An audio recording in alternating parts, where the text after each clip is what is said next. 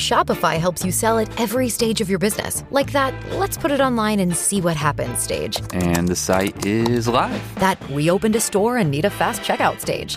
Thanks. You're all set. That count it up and ship it around the globe stage. This one's going to Thailand. And that, wait, did we just hit a million orders stage?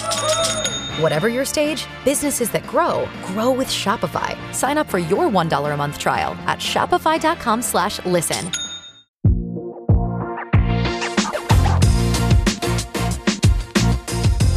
Behind the Knife, the surgery podcast.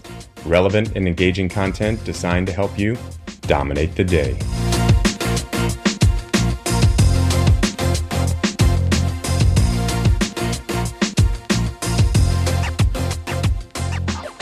Welcome back to Behind the Knife and another episode of the Big T Trauma Series. Today is part two of our mini series on the resuscitative thoracotomy. If you haven't listened to part one, we highly recommend you do so. My name is Patrick Georgoff, and I'm an acute care surgeon at Wake Med Hospital in Raleigh, North Carolina. And joining me today are two of my good friends and former co-fellows at the home of Big T Trauma, the University of Texas in Houston. We've got Dr. Teddy Puzio, who's currently faculty at UT and assistant program director for the Acute Care Fellowship and Dr. Jason Brill, who's currently uh, stationed in beautiful Hawaii and serving with the Marine Corps. And uh, at least part of his time is devoted uh, to the U.S. Indo Pacific Command as his trauma medical director. Let's get started. All right, Patrick. Yep. So in part one, we covered the who, not the band, but is in who gets an ED thoracotomy. Today, we're discovering the how, as in how to do an ED thoracotomy. After today, you should be more comfortable with this emergency procedure. And our goal is for you to be better prepared if and when you're faced with this task. So, Teddy, think back to your first ED thoracotomy. How did you prepare for this case, if you want to call it that? And I, I still, I still remember it like it was yesterday. Um, and I, that's a great question, right? Like, how do you prepare for something that is such a kind of dramatic um, procedure. Uh, so just like this, right, yeah, a, a rare one uh, depending on where you are. So uh, just like other emergency procedures, chest tubes, um, air, surgical airways. Yes, there is a role for simulation, right? You should spend time in the cadaver lab uh, doing the ASSET courses if you can. But I think it's something. It's also worth worth in uh, discussing the importance of mental rehearsal. Uh, one of my mentors in residency was a NCAA athlete, and he talked about this a lot. You know, the importance of mentally rehearsing and visualizing uh, what what it is we're doing. They do that in competitive sports, and if you think about it, you know, we as surgeons we're similar to professional athletes, right? We have a special trade that takes practice to become an expert. And one of the best ways to become proficient at what you're doing is through mental rehearsal. So if you learn how to do this and you take the time to kind of see yourself performing the task. Um, i think it's important for us. You know it's not only about reading books right? You can read how to perform a whipple or a proctectomy the next day but really you should i would urge you to take the time to really think about those steps and see yourself performing those steps. Um, and I, this is especially true in emergency procedures um, such as ed thoracotomy so that you can you know when you get to the point where you're doing it, you've already mentally rehearsed in your mind. Yeah, I couldn't agree more. Let's um, and, and so with that, let's start with the case. So you've got a 22 year old male who is shot in the left chest. En route with EMS, he has a systolic blood pressure of 70, a heart rate of 120, and a GCS of nine. And he gets transferred over to the bed, and lo and behold, he has no pulse on arrival. And with that, Brill, it's go time. So, can you walk us through uh, the steps of an ED thoracotomy, really the, the, the overview. From the cheap right. seat. Yeah. so here it is. Number one, make incision. Number That's a good two, start. A good yeah, start. yeah. Most procedures nice. start that way. Number two, get into the chest. Number three, take down the inferior pulmonary ligament. Number four, incise the pericardium. And immediately after that, deliver the heart, fix holes if you find them, and perform cardiac massage. And number five, incise the pleura around the aorta and cross clamp the aorta itself. Two important steps that we should not leave out that are occurring simultaneously, if not already done, include the placement of a right sided chest tube and securing the airway while hopefully you, as the surgeon, are performing the resuscitative thoracotomy. Great. Now, how about some of the specifics? Let's go over some tips and tricks. Sure. So now let's skim the wave tops. So back to step one make incision. So this is a wide left anterolateral thoracotomy. So, Teddy, can you go over a few key points to this step? Yeah, I think so. The two things to remember uh, the quote that you'll remember is cut the bed and cut the nipple. Teddy, are you are you really cutting the bed and the nipple though? No, don't don't don't actually do that. And if you do, don't quote me for saying that. But you know, this is a this is a big incision, right?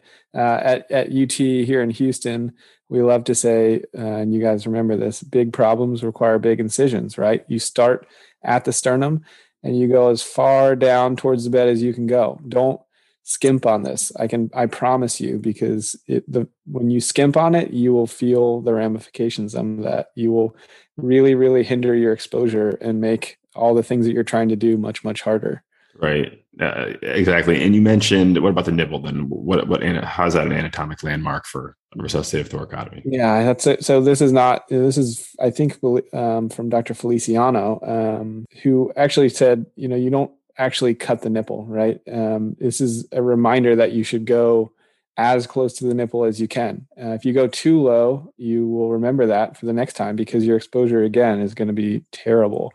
Um, and in a female you want to follow the inframammary crease uh, and just kind of curvilinear. So um, it's a, it's also important to remember that when you're doing this, when you're making this incision, that the line is not a straight line from the sternum to the bed. Right. It's important to remember that the ribs actually curve upwards. So your incision should follow the ribs. Try to predict the curvature of the ribs as best as possible, uh, and it's all about exposure. Um, it's really important to kind of to get this right. Right. And so, what about the technique when you're actually making that cut? Um, I've heard you know multiple times before, three swipes and you're in. Is is is that what you were going for? Yeah, I mean that's that's a good thing to target, right? The point is to this is not the time to be shy, right? It's, this is not an elective procedure. The patient is dead, and you need to move efficiently and safely. So three swipes should get you through the skin, the sub-Q, and through the intercostal muscle. Right on. So now that you get down onto the chest, Brill, what's what are the next steps? All right. So back to step number two: get into the chest. Uh, I think the best way to do this is, is, with curved Mayo scissors, trying to cut on top of the rib um, because the intercostal neurovascular bundle runs um, below. I typically have a, a, 21 blade scalpel and, and long curved mayos in my hands from the thoracotomy tray, and that's really all I need for entry. Um, and this is not a procedure where people are going to be handing you instruments typically. And so you don't want to be turning back and forth looking for instruments. And so if you've got those two, you'll be able to get through steps one and two pretty quickly, and then you can still use those instruments for later steps. Sure. Okay. So you're in the chest now and you actually have a Finochietto in your hand. What's next? All right. So now you need some exposure and you do not want manual retraction. Remember, ribs are breaking. Uh, it's very bloody at this point. So you use your Finochietto rib spreader, and the quote to remember is bottom of the U towards you. So if you don't set it up this way, you're eventually going to block your ability to extend your resuscitative left thoracotomy over to a clamshell when you go through the sternum. We'll get to that in a little bit. And, and two other key points. You often will break ribs when spreading open the chest, and, and that's okay. And in fact, it can actually be good because it increases your exposure.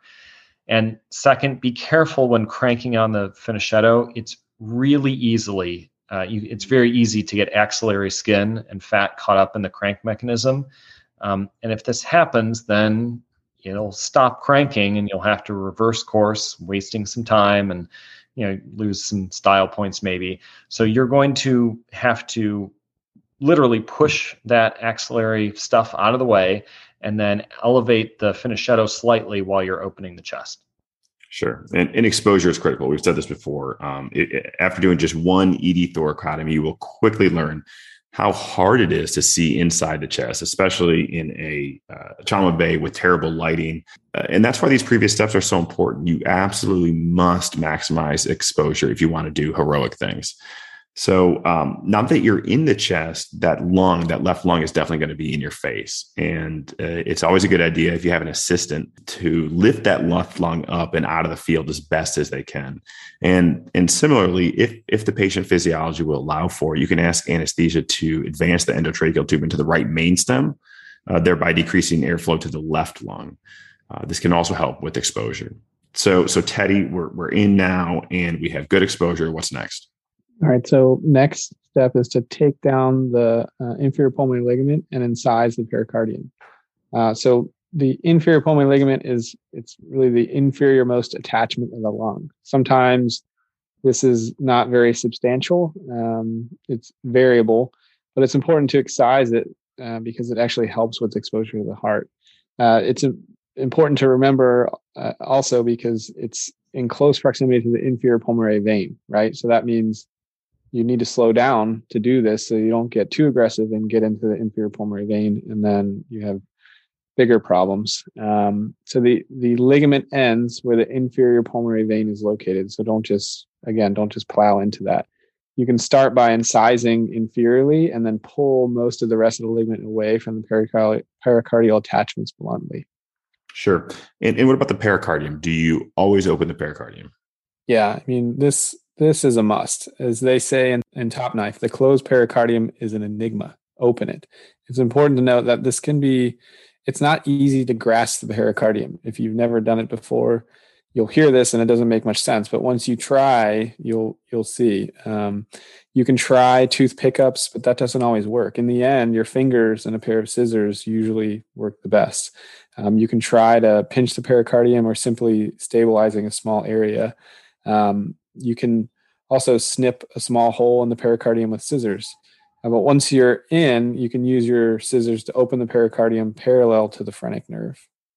Yeah, and if you have true tamponade where the pericardium is just absolutely taut, I think the tip of a, a 10 or a 21 blade scalpel is if you reverse that and use kind of the blunt edge and just get the tip in there to nick, uh, then after that initial nick, you can scoot your scissors in and then open it up the, the way that Teddy is talking about.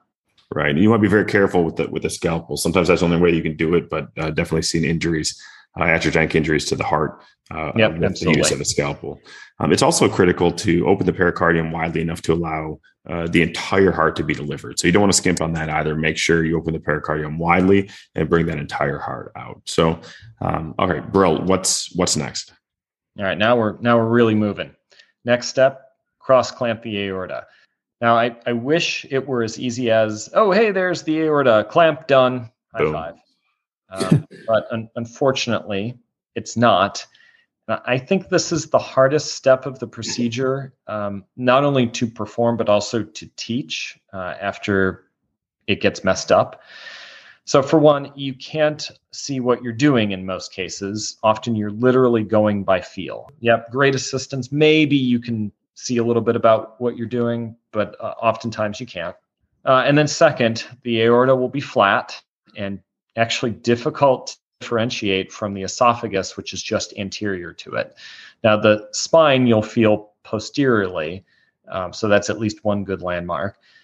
And sometimes to overcome what I would describe as significant hurdles here, um, you will want to incise the pleura on both sides of the aorta, uh, or you can just make one big snip, and then use your fingers to bluntly separate the soft tissue around the aorta itself. So at, at this point, you should be able to feel it.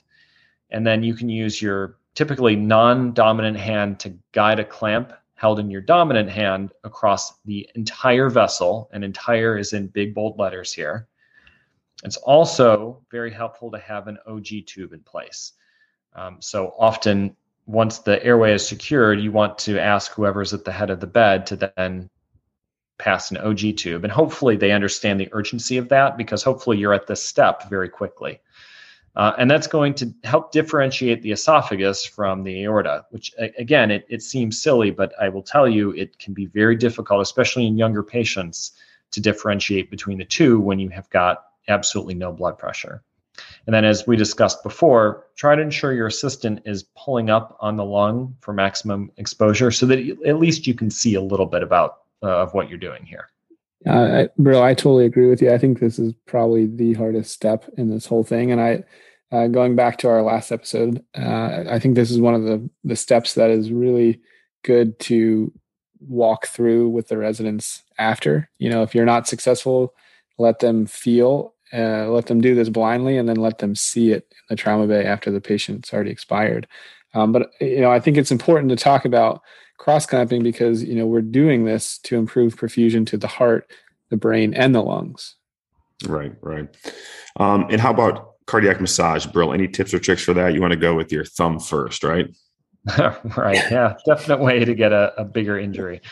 Um, so the teaching is to use flat hands on both sides of the heart to compress. You do not use your fingers.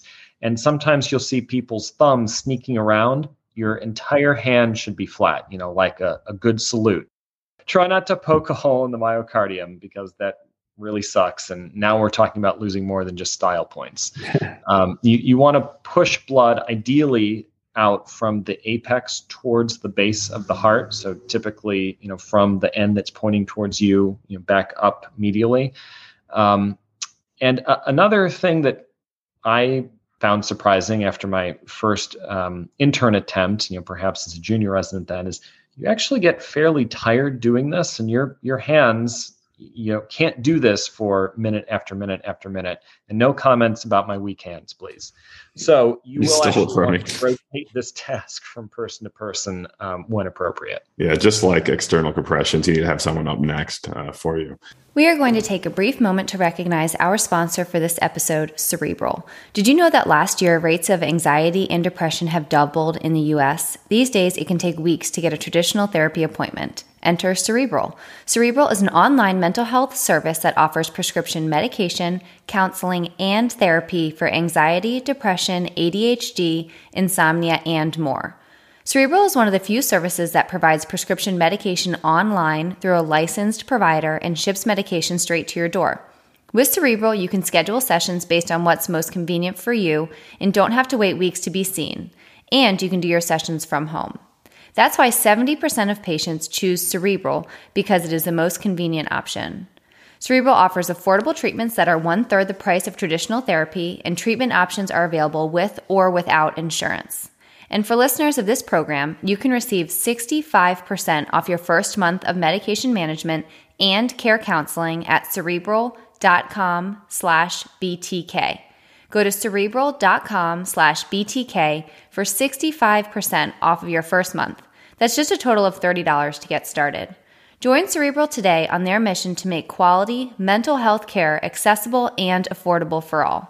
Now, back to the episode. And so, so Brill, what if you identify a cardiac injury, or for that matter, what if you have blood dumping out of that uh, chest tube put in the right chest when you started this whole process?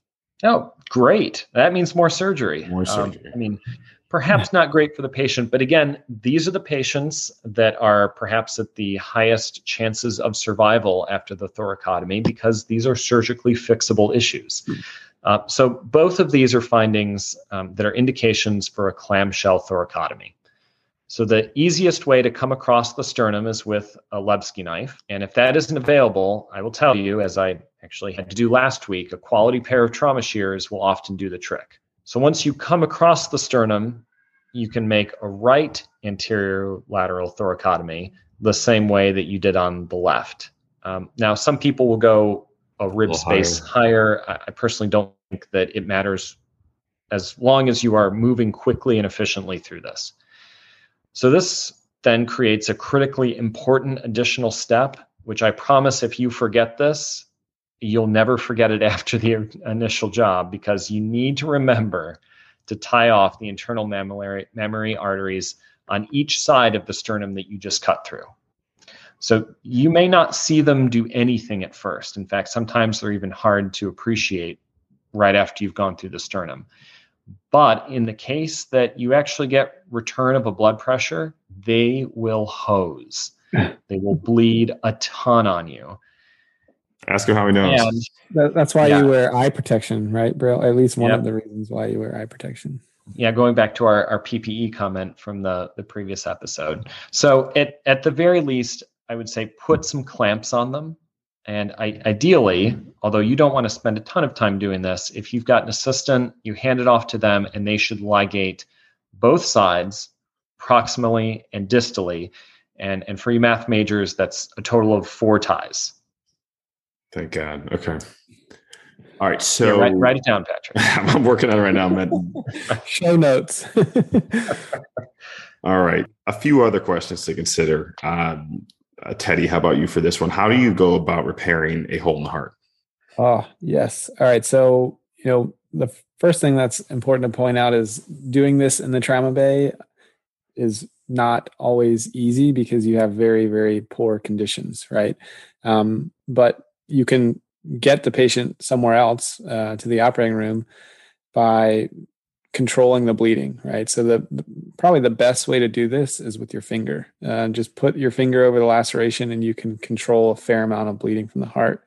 The other option that you'll definitely read about in the textbooks is to put a Foley catheter into the wound, uh, and then carefully inflating the balloon while kind of holding traction upward. I can tell you that this sounds great, but you can actually do damage with this if you're, you know, if you pull too hard on the the Foley. So I, I try to get it control with just a finger if you can.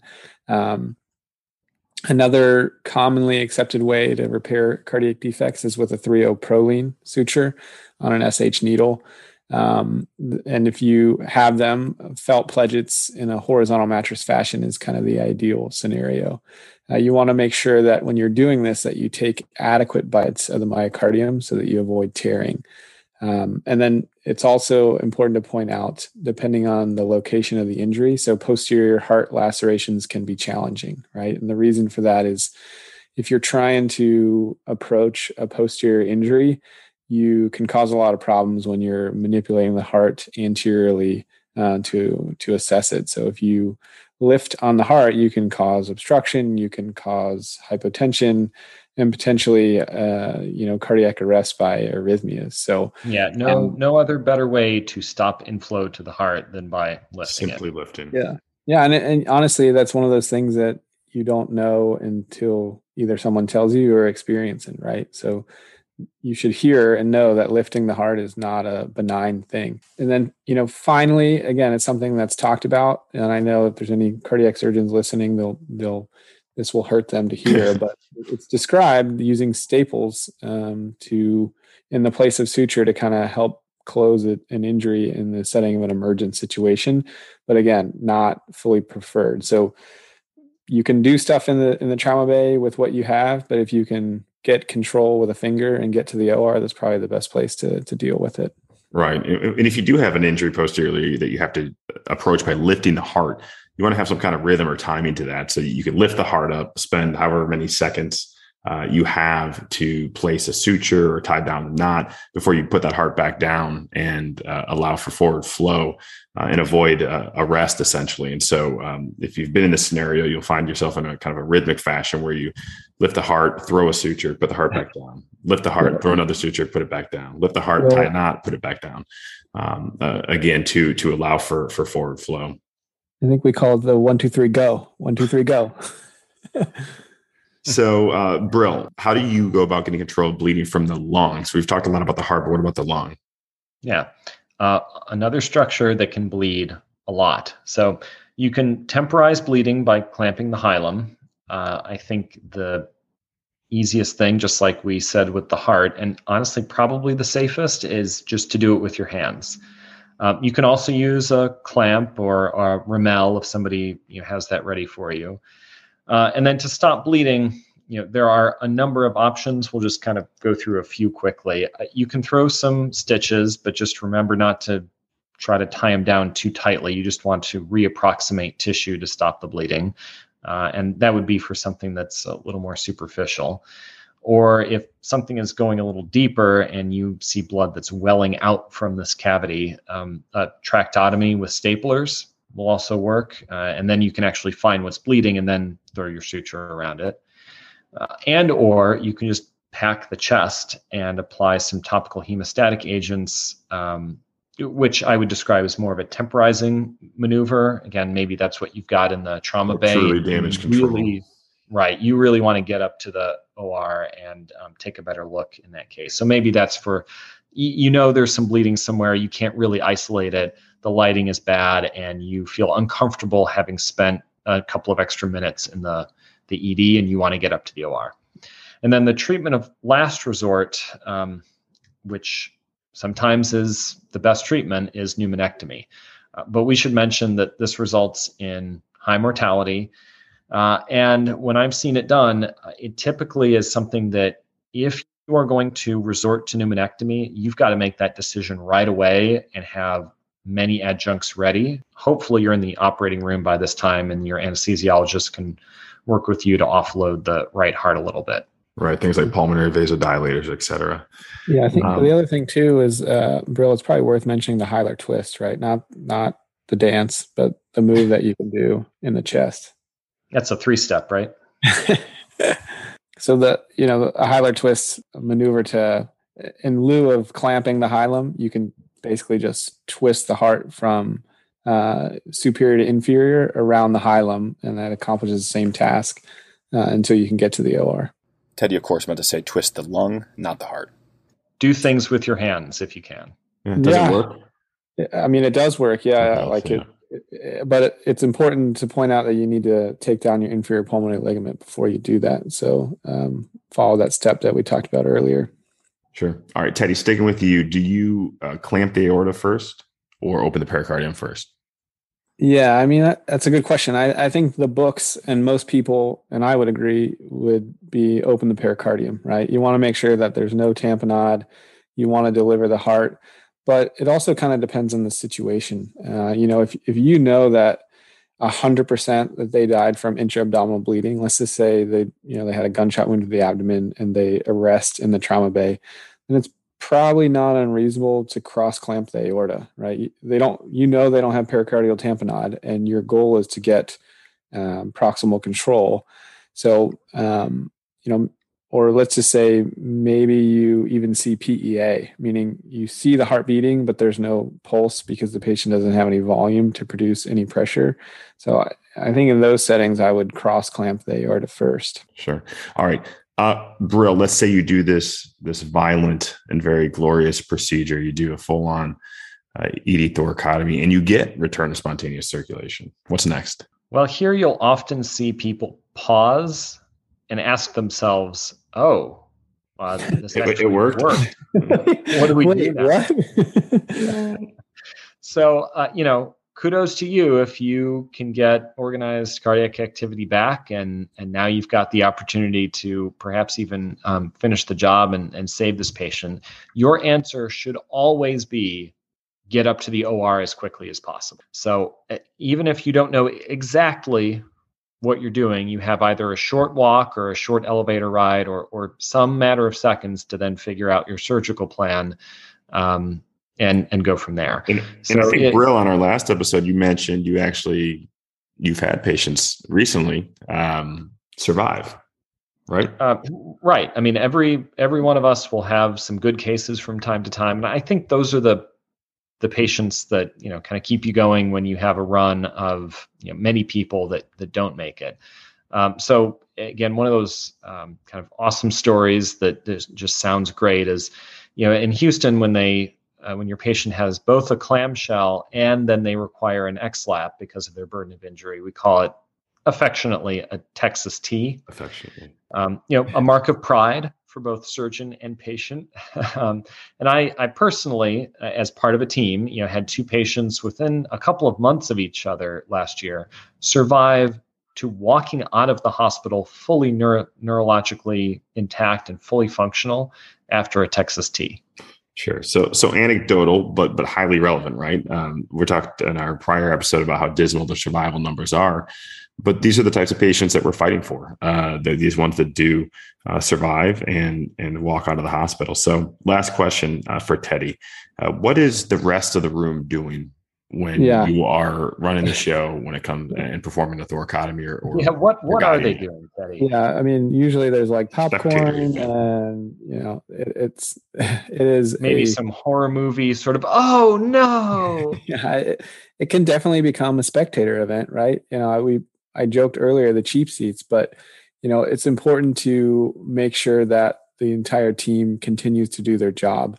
If this is a procedure that is not done very often at your center, then people are going to come from far and wide to kind of watch this, right? Um, but it's and the people that are immediately taking care of the patient with you will sometimes stop to watch what's happening but it's important that you keep the ship moving forward right you're the captain and the job is to make sure that someone's getting venous access right someone is giving the mtp uh, the the head of the bed is doing the intubation there are all these things that need to be happening in concert with the actual surgical portion and, of and Teddy, what if you're the one doing the cutting? What happens in terms of uh, who's running the show? you know i mean ideally you're not the one doing the cutting and overseeing the global resuscitation effort i mean if you if that has to happen that's fine but you should have enough manpower to where there's someone standing back watching everything happening in concert and making sure that you know all the other things are also happening Yeah, I, I second that. Um, and I also really like the Navy reference of the captain of the ship. Um, I think that's, quite appropriate. that's for you that's for you anyway, so right, thoracotomy takes away your control of the room. Right, you you cannot effectively split your attention between this task, which you need to get absolutely right if you have any chance, even the dismal numbers that we often quote, if you have any chance of making this work. And you can't split your attention between that and the rest of the resuscitation, which we all know is a complex art in its own right. So someone needs to be preparing for the next steps in addition to someone running the resuscitation while, you know, let's say you were the one doing the thoracotomy. Uh, and then a, a quick final tip, you know, now that you've gotten return of circulation and you have thrown a sterile something over the the patient's chest and you are headed on your way up to the OR, repeat a quick primary survey uh, right? There's always a few seconds in between those two locations, and you'll be amazed at what starts bleeding externally now that you actually have blood going around the body again with some sort of blood pressure. Very good point. So I think that that about wraps it up. So that's this was part two of two of our little mini series on the Big T uh, trauma series here, uh, covering the ED thoracotomy. Um, I hope we did it justice. I want to thank uh, uh, Jason and Teddy for for joining me here on Behind the Knife, and uh, we hope you Yeah, guys all course. learned a thing or two. yeah thanks for having us All right, guys. Until next time, dominate the day. Be sure to check out our website at www.behindtheknife.org for more great content. You can also follow us on Twitter at Behind the Knife and Instagram at Behind the Knife Podcast. If you like what you hear, please take a minute to leave us a review. Content produced by Behind the Knife is intended for health professionals and is for educational purposes only. We do not diagnose, treat, or offer patient specific advice. Thank you for listening. Until next time, dominate the day.